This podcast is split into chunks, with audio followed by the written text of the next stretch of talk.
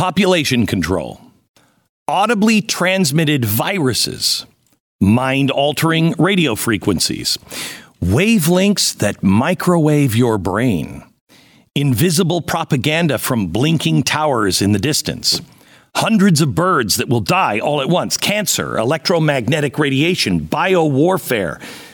These are some of the craziest ideas, the science fiction nightmares, right? They are also, just some of the events that defined the 5G apocalypse, according to the conspiracy theories about 5G. I want you to know I am skeptical of almost everything, especially a technology like 5G. And I don't want to make light of anyone's fears. I get it. The pace of our new world is daunting. Many of those things were said about a field that I have been in my whole life radio or television. Here's the thing we now live in the, area, uh, in the era of velocity. Speed will determine absolutely everything. And if we have learned anything in the last 30 years, it is that technology is a lot more complex than we are. But it is important to know the facts about technology so you're not bamboozled either in or out of something that will change life forever. And what will change people's lives is 5G. The reality of 5G maybe is worse than all of that. I mean, we could find ourselves quickly under the thumb of a real dystopian uh, autocracy. Wars don't take place in fields anymore. Wars may not even involve people soon because of things like 5G. The clandestine combat of the Cold War is a relic. We still use humans, but that will change because war takes place now through digital technology and the technologies in your life and mine.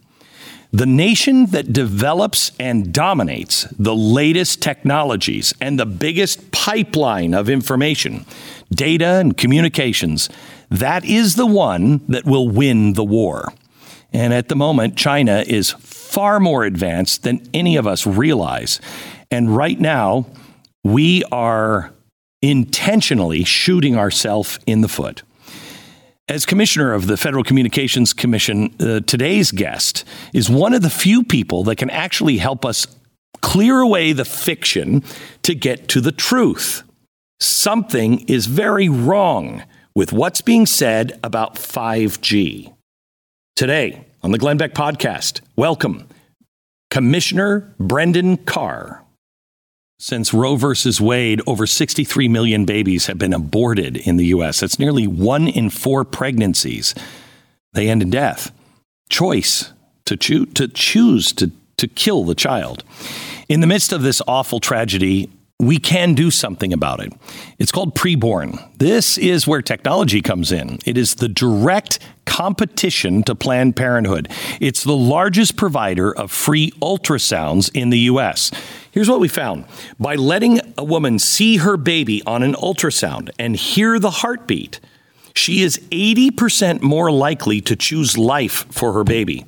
This is why the left works so hard to make sure wait, you don't need an ultrasound, you, you don't need to hear anything. Preborn has a passion to save unborn babies from abortion and to see women come to Christ and change their lives. Over the past 15 years, preborn centers have counseled over 340,000 women who are considering abortion. Just about half of that, 169,000 babies, have been saved, were born. The Ministry of Preborn and Blaze Media, we are partnering to help rescue babies from abortion in 2022. And you are the answer. You are the hero of every preborn baby in this nation and an ambassador for eternal life for every mom, dad, and family that walks into every preborn partner clinic. Here's what I'd like to ask you. $28 will sponsor one ultrasound to, sell, to help save a baby's life. 28 bucks. 140 will save five babies, give them a chance at least to life. All the gifts are tax deductible. I challenge the audience, but I challenge you. How many babies will be born because you live and you partnered? An ultrasound machine will save countless lives for years to come. They're about $15,000, much more than the centers can afford. Your donation will place a machine in a needy women's center where it's most likely for abortions to happen. So please, will you help rescue babies' lives?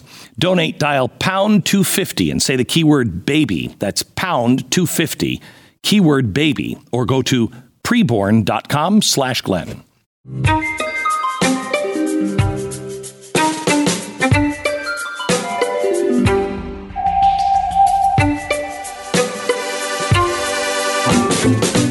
Commissioner Carr, how are you, sir? I'm doing great. Good to see you again. Yeah, good to see you. Thank you for being on. There, there's a story that I'm perplexed by, um, and it, it all revolves around 5G. What the heck is happening with the rollout of 5G and the airports and the airlines and all of that? What what, what is real here? Yeah, well, look, I, I agree with you. I'm very perplexed as well. And let me take it from the start, which is this concern that's been raised that 5G is going to cause harmful interference into uh, the altimeters of uh, airplanes. This is simply incorrect. Uh, the FCC addressed this issue over almost two years ago now. We looked at the science, we looked at the real world experience, the fact that 5G is live over C band in nearly 40 countries. We put in a massive 200 megahertz guard band, which is a lot in spectrum sense. Right. And in fact, we've doubled that large guard band here. And the wireless carriers are going to mimic the same spectral environment that exists today in France. So if the aviation industry believes the fear mongering that they're putting out there, then they shouldn't be flying in and out of Charles de Gaulle every single day. So I think this has a lot more to do, unfortunately, with bureaucratic politics. And frankly, this reflects a broader pattern within the Biden administration of just chaotic decision making. This was a decision that was teed up the way Congress intended it. The FCC looks at it, and this has gone off the rails, you know, pretty late in the process. Okay, so let's start with a basic understanding of 5G. Let me tell you what I think it is, and then you tell me where I'm wrong or enhance. Um, from what I understand, if the internet today, if 4G were a garden hose and all of that information coming through that garden hose, um, it's pretty packed tight. 5G is the size of the chunnel compared to the garden hose. And it allows information beyond our wildest imagination to go back and forth. It'll allow all of our, our refrigerator to talk to everything. Everything will be connected. Is that an accurate description? That's almost right. The only uh, tweak I'd make to your analogy is the garden hose actually is staying the exact same width. It's just through technology, uh, the bits, or in your analogy, the water, is being packed immensely more efficiently. So through that same sized pipe, you're moving a tremendous amount of, of, of new data. So you're, you're essentially right in concept there. Okay. Um, and is that like a I mean, I hate to go here because it's probably so ridiculous, but like a zip file, it just compresses all of it, gets it through the pipe, and then opens it back up. You got that. You got that basically okay. right. Yep. Okay. Here's the concern. The concern is this will be this will allow for dystopian kind of monitoring if it would go wrong. Correct? China. Well, to some extent, you're right. You're right, and that's why we have stepped up activity, particularly you know in the last administration, on entities like Huawei and ZTE. Because look, to your point, when the internet was about sending email files back and forth and looking at cat videos, that's one thing. But now, to your point, that every single thing is getting onboarded onto the internet, not just banking, financial information. To your point, security camera, everything is now connected to the internet in this 5G world. The concerns about national security and cybersecurity are heightened. That's why we, during the last administration, essentially kicked Huawei out of our network, kicked ZTE out. We prevented China Mobile from connecting to our network.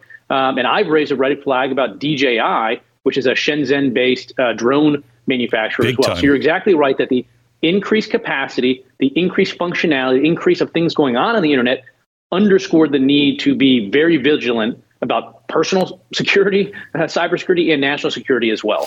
So here's a concern of mine um, on China and what this argument is about. it doesn't make logical sense. As a guy who I'm not a technology guy, but I I am uh, you know futurist wannabe. I know enough to be dangerously wrong. Okay, um, hmm. and. Uh, and I know enough to say this is bullcrap. What they're talking about at the airport is bullcrap. Now, you put that into perspective, knowing that the United States has been behind the eight ball um, with China and things like Huawei for a while. And it is a race. If Europe, if everybody else goes with Huawei, we can no longer trust any kind of network um, to be able to share with our partners. China will own all of the information that they want. Is this obstacle at all in, in any way helping China get footholds either here or elsewhere while we are damaging ourselves? I think you brought the exact right perspective. So, as a general matter, uh, 5G from China's perspective is sort of the digital version of their Belt and Road Initiative, Correct. right? So, they're going into Africa. They are building ports and airports and bridges. And when you know that type of uh, uh, you know uh, debt diplomacy doesn't work, they end up foreclosing or at least threatening to on those ports and bridges. Well, now they're similarly going out into Africa and other parts of the world through Huawei, through ZTE, building this digital infrastructure. And now, when you don't do what they want, rather than foreclosing on your physical port, they got your data. They got everything at that point. So it's a big risk. And so, to your point, for the Biden administration to go out there, and President Biden himself addressed this yesterday in, in the press conference, mm. uh, and was described by uh, Politico as donning the uh, jersey for team delay when it came to 5G. This isn't a good sign for America's leadership. When you go back before the Trump administration, 2015, 2016, we were losing to China on 5G. They were outpacing us. And we kicked it into gear the last three or four years. I think Correct. it's one of the great legacies uh, of the Trump administration. We leapfrogged our global counterparts. We freed up spectrum, including the C band, which was vital to catch up to China. And then at the last minute, uh, we're putting the kibosh on it based on a misinformation campaign that this is going to cause uh, damage to altimeters. So, yeah, the winner here is you know China continuing to exert leadership in 5G, uh, and America pumping the brakes on a, a vital um, sort of element of our economic leadership. I'm. Uh, I just did a monologue today on radio that we're the United States of America. And I'm so sick and tired of hearing about um, you know the the breakdown in the global systems, and uh, you know we can't get this or. well, what are we doing to make our own medicine? The one thing we should have learned in the last two weeks is we are far too dependent on every other country. We are the United States of America. I don't like going into a grocery store and seeing shelves that would have been in Poland in the 1980s. I've only seen them in America two times during a winter storm for maybe a couple of days, and now. And we're accepting this. And it is time for America. We are the ones who have always led the way into new ideas. We now are being um, led into really dangerous territory by uh, communist, fascistic, authoritarian dictators who want our information. What, what has to happen for us to clear the path to get government at least on the side of America winning? Yeah, this episode with, with, with C-band is not very comforting because, again, Congress made the decision that said, look, all you federal agencies – feed into a process. The FCC at the end of the day is going to call the balls and the strikes. Our experts that do this for a living, and they did. And you know, moving forward with C-band would have presented another opportunity for an infrastructure build for America leadership. And look, there were uh, officials at the FAA, at other agencies that sense weakness within the Biden administration. And, and instead of having leaders in the White House that stood up and said, "Look, Congress said the FCC makes this call. You guys had a fair and full airing of your views they decided against you, move on. The White House said, you know, come in, let's talk about it, let's think about it, and it showed weakness. Uh, and they ended up having to cave when this big misinformation campaign came out. But look, there's a lot of talk about infrastructure, and 5G is infrastructure. And right now, today, the hard work's been done. The towers have been built. Tower climbers have gone up, they've hung the antennas, and all we have to do is flip the switch to turn it on. But for all the talk of infrastructure right now, that infrastructure is sitting there lying fallow for absolutely no reason. Never in my life have I seen a time where doctors tell us, "Oh yeah, you you got something really really bad and you could die from it." You know what? Go home, take an aspirin, call me if it gets worse. Excuse me? Is there nothing that I can do? Is there nothing I can do except the vaccine and the booster? If the last two years have taught us anything, is you have to take control of your own health. I have done this, and I'm the only reason I do not do. Um, I don't do commercials for pills and everything else. I just don't. What you put in your body is your business. But when it comes to pain relief, I do recommend one thing because I take it every day. Same with this. This is called Z Stack. Don't rely on the government or big pharma. Z Stack. Here's what this is. It's a specially formulated immune boosting supplement that includes zinc, uh, I think it's quercetin, uh, vitamin C, and vitamin D. This was all formulated by the guy who has treated me for uh, COVID and got me on the path quickly to wellness. His name is Vladimir Zelenko. He's the guy who President Trump said this is an early successful treatment protocol. Um, and it's Zelenko that was the one who said, you should take hydroxychloroquine. You should hear Zelenko talk about hydroxychloroquine. It's insane once you know the facts. Anyway, Z Stack has been scientifically formulated, it's kosher, and it's GMP certified. It is produced right here in America. And more than ever, it is important that you take control of your own health and your family's health. I want you to go to zstacklife.com slash Beck and enter the promo code Beck. Get 5% off your first order. zstacklife.com slash Beck. Promo code Beck. How much is 5G going to change the average person's life or experience? Uh, I mean, what, what is really going to be the thing yeah. that we look back in five years and go, I cannot believe we lived at a time what didn't have this? What changes? Yeah, it, it, it's a great question. I think a lot of consumers feel a little eh, maybe disappointed as to where 5G is today because we've been talking about it for so long. The way I describe it to people is think about your life when we transitioned from 3G to 4G, right? How did you get across town? You had to hail a cab, you know, pay exorbitant rates. Well, now as 4G came in, you got Uber, Lyft right there on your phone. Or think about how you did banking in the 3G world. You had to go to a brick and mortar facility, you had to stand in one of those rope lines, you had to use a pen that was always lashed to a table and out of ink. Well, now we've got Square uh, and other Venmo apps right on our phone. So 3G to 4G addressed pain points in your life that you didn't recognize. And that is what we are on the cusp of seeing with 5G. It's not fully there yet because it just takes some time. So 5G is going to take pain points in your life today and develop a solution that wouldn't have been possible in a 4G world. Maybe it's AR, VR. Maybe it's uh, connected cars. Maybe it's telehealth applications. So we're still on the front end of seeing that because we're just building this technology out. In the short term, it's more competition for in-home broadband. Not as sexy as some of those other whiz-bang ideas, but 5G is being used today to give people choice and competition for high-speed service in their home, where maybe they felt like before they only had one option for high-speed service. So I'm still optimistic about it, but we've been talking about it for a while, and I think that people are like, I'm ready to see something that's actually real and different than 4G, and I, and I hear that. So 5G, correct me if I'm wrong, what we're introducing will reduce what's called latency to the point we can't do telesurgery right now because it's a hundred of a hundredth at best. It'll be a hundredth of a second behind. Well, if you cut the wrong, you know, place, you can bleed out and you can't fix it. You have to have real time, very low latency. latency.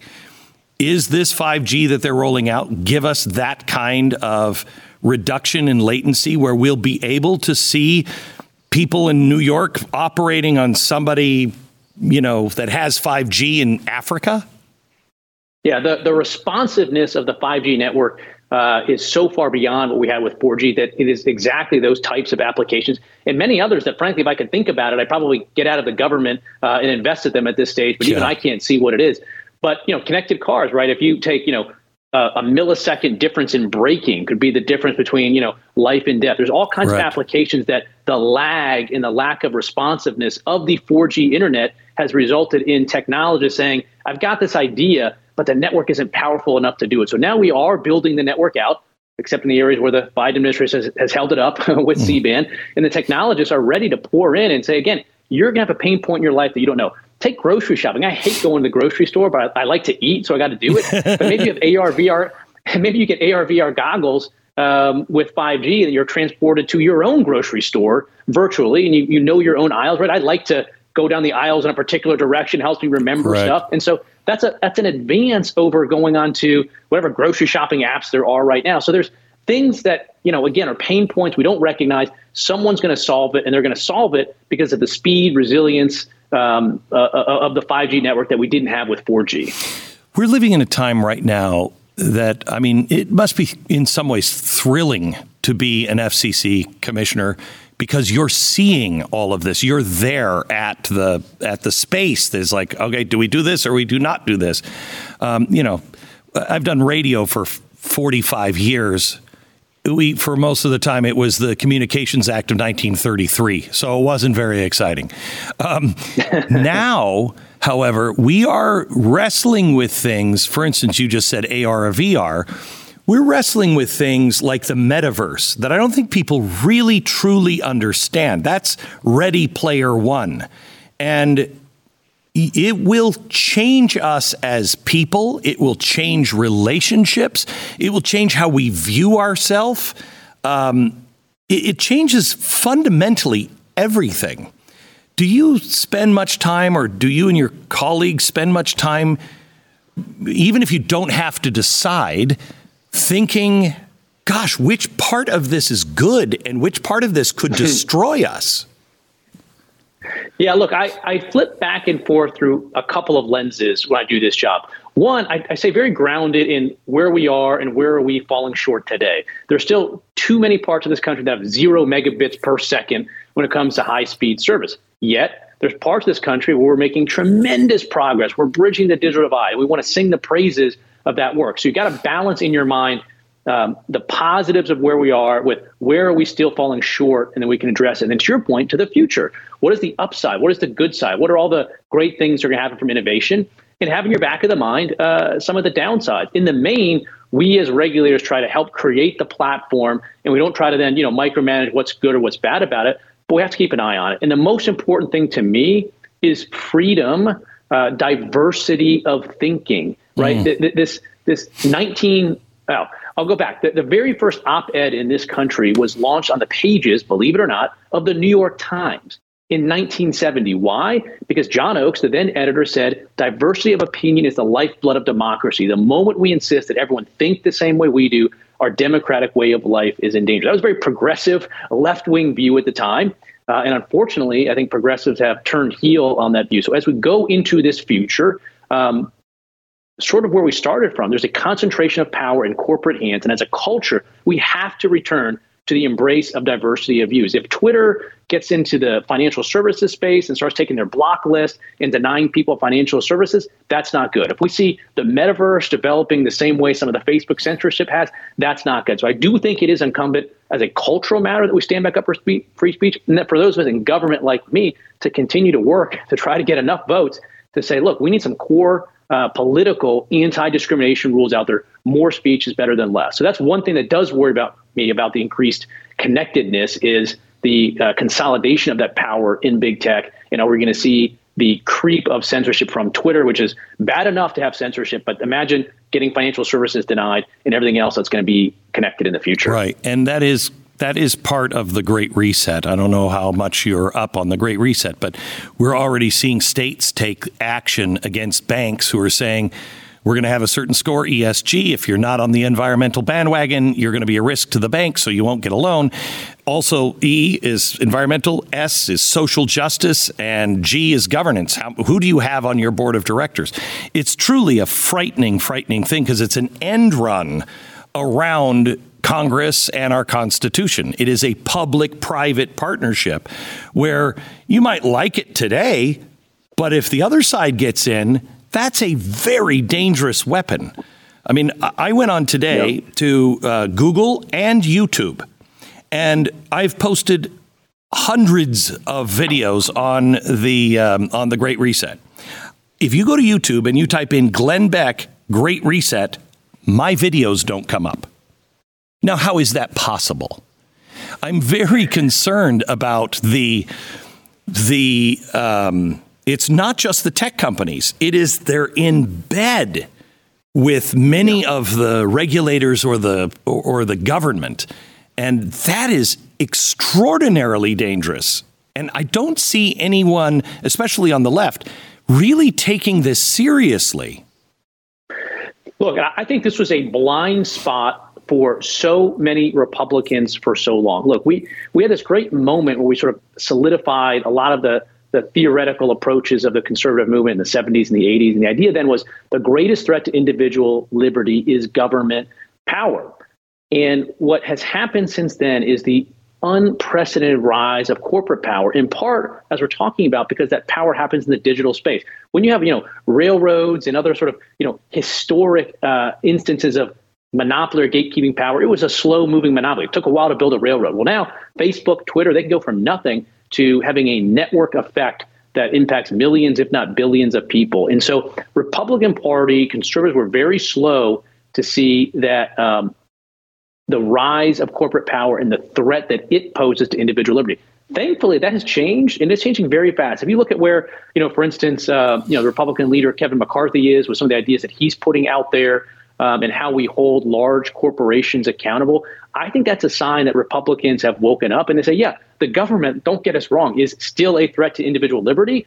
But uh, the consolidation of corporate power is equally a threat. And to your point, when you blend the two together, when you've got the uh, the Biden White House saying, "Yeah, we've talked to large technology companies and told them the types of misinformation that we don't like to see on your website," that blending now of corporate power and government power together is incredibly dangerous. And I do think we now have a, a, a set of Republican leaders, and sometimes Democrats push back on this as well. Um, Glenn Greenwald, uh, yeah. not a conservative, uh, has been very focused on the well. This is a, a danger that Republicans were slow on, but I think we're finally coming around to to realizing we have to use government power to push back on the intrusion of the individual liberty that come from the abuse of corporate power. It's one of the things um, that I think is a is a huge win for the American people. And I don't know if it did ever get traction. You know, we're, we're entering a new space. Jobs, everything is going to change. 40% of all jobs that exist today will be gone in 2030. Replaced by what? I don't know. But that's why a lot of people are talking about UBI, et cetera, et cetera, because there's going to be a few that have great power that is harnessed by AI and especially quantum um, computing that the, the world won't have to do the things that we do. It'll our life will be a lot easier, more complex in some ways. Um, right now, when, when you look at the the power of these companies, they get their power from information. We've given them all of our information, and so they use it in a myriad of ways. And some people they don't care is is it possible to create a situation to where the the individual their rights continue to how they live their life, what they think, what they do, and they always own that information. And if you want to make money, then you can sell it to the highest bidder if you want. But you are the retain you retain the rights to all of your information. And if you never want to share it then you don't share it. Isn't that a is that workable at all? Should we be thinking that way?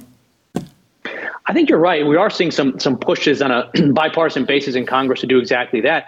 And it's a mixed bag. You know uh, the, america is very diverse. People are very diverse. To your point some people are aware of how much data they're you know getting taken from them by big tech some people don't care, and some people have no idea. I think the vast majority don't know. I mean, so for instance, if you take Google, other smartphone manufacturers, you can have your phone off entirely, not connected to anything.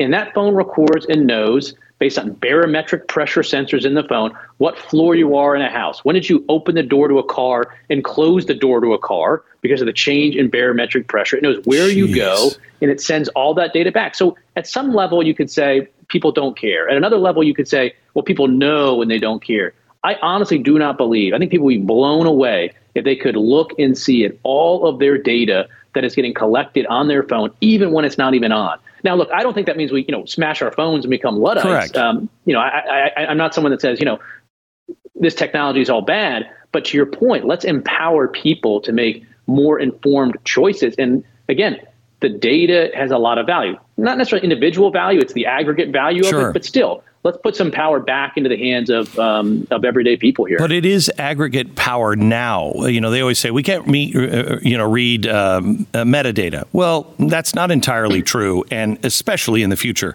they know they already have more information on me and you and everybody else than we even know about ourselves. Yep. Um, they can predict exactly what we're going to do in many cases.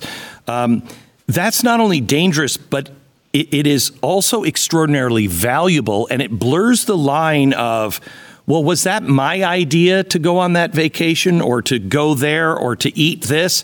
Or were, was I manipulated subtly in ways that I, I can't even know? That's not only important to discuss and know, but it is also important to be able to control and say, no, you know what? I don't want you in this part of my life and data. None of that is shared. Yeah, you're right. Look, this is, again, conservatives, Republicans, we are hopefully no longer deferring entirely to whatever a big corporation wants. We are for it. And this is why, you know, we need not just Section 230 reform, not just what I would view as sort of political anti-discrimination requirements, but we need transparency. And to your point, not transparency where they, you know, show you the ones and zeros of your algorithm. There's a way they can just bury you with uh, information that doesn't mean anything, but we need transparency in a way that is understandable to people so that they can decide to your point, yeah, this part of my life, I want cordoned off. You know, I'm fine with data being, you know, taken and, and, and put to use over here, but but the lack of transparency about what is going on with your data is a real problem. Is this something the FCC should be um, roping off and leading? Yeah, I think there's a yeah, I think there is a role for the FCC. You know, when uh, when I was in the majority at the FCC in the last administration, I pushed pretty hard to try to get 230 reform. The votes weren't there. So there's a role for the FCC, no doubt. There's a role for the Federal Trade Commission, and there's a role for Congress. And that's why you know I really like the ideas that uh, uh, Republican leader McCarthy has put out. Um, Catherine McMorris Rodgers, Republican leader of the Energy and Commerce Committee, they have a big tech accountability platform. There's some very, very good ideas there, and uh, I'd hope that maybe on a hopefully on a bipartisan basis we can get together and pass them. But you know, we've moved from the stage of you know not thinking there's a problem, being blind to it, to thinking there's a problem. And now we're actually at the stage where pen is getting put together, you know, smart legislation is getting put together, and now we just got to get that across the finish line. So um, let me switch to a subject that is, it seems so old and antiquated, but it is near and dear to my heart. I'm a I'm a radio broadcaster. I always have been. I always will, and we've been talking about the end of like AM radio forever. Radio is performing. It, it it is absolutely the opposite of what's happening to television. Television is going way down the tubes and people are finding it. You would think when Apple is providing music and you can create your own station and everything else that that would hurt radio. Radio is actually performing well. Um, however, I, I've built digital studios. I, I, I'm in all kinds of technology nothing is really changing in the radio industry, and it kind of has this idea that it's dying. The mom and pop local broadcaster, the local radio station that is controlled locally, is vital to anything that this country might face in, in, in case of trouble that it is locally operated and, and run, and that it has viable technology. Is there anything on the horizon that is trying to shut down voices uh, on radio uh, to to lack the diversity that has a has an actual you know cash cow into it that can do it? Uh, and is there any place that the FCC should look at and say, you know, broadcasters, feel free to go here, invent, think about, open up, deregulate on any place?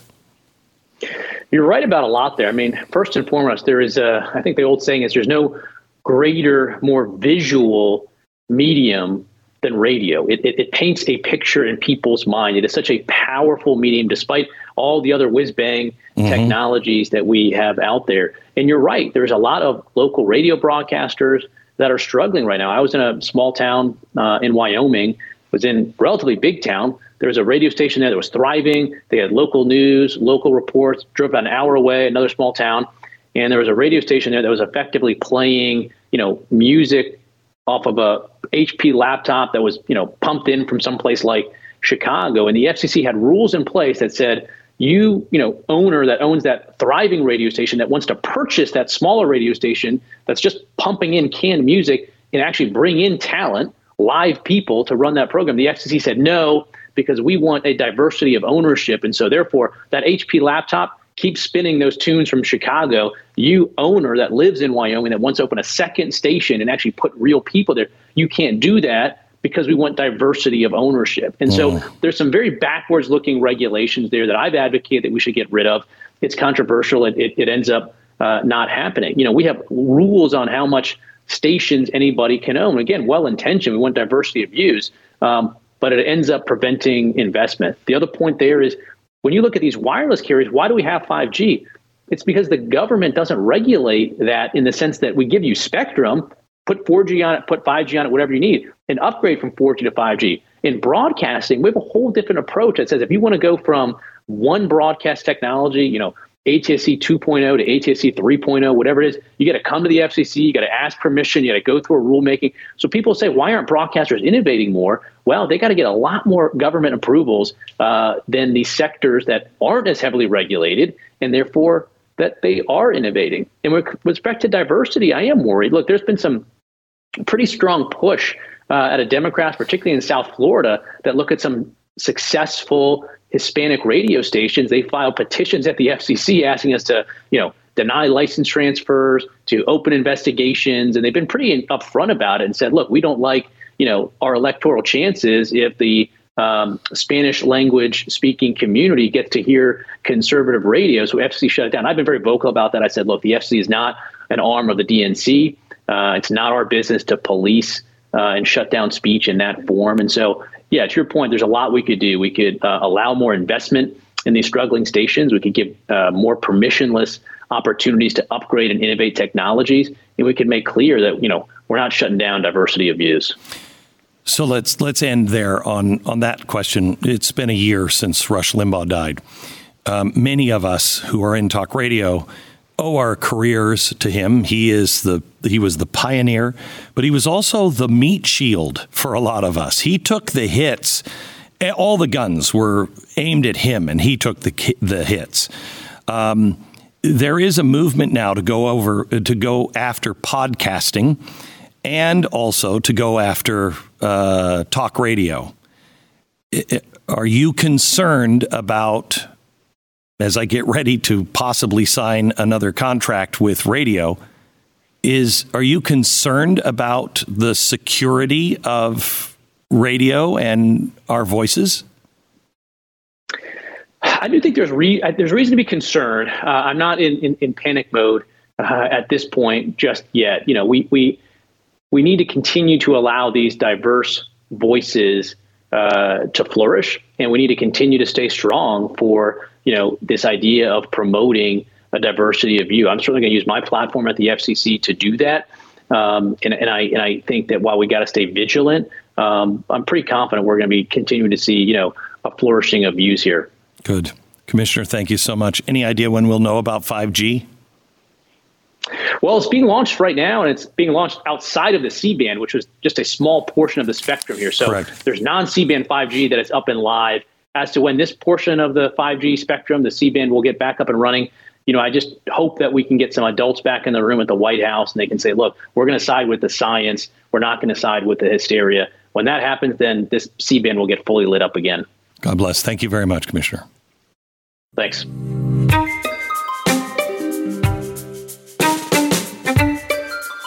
Just a reminder I'd love you to rate and subscribe to the podcast and pass this on to a friend so it can be discovered by other people.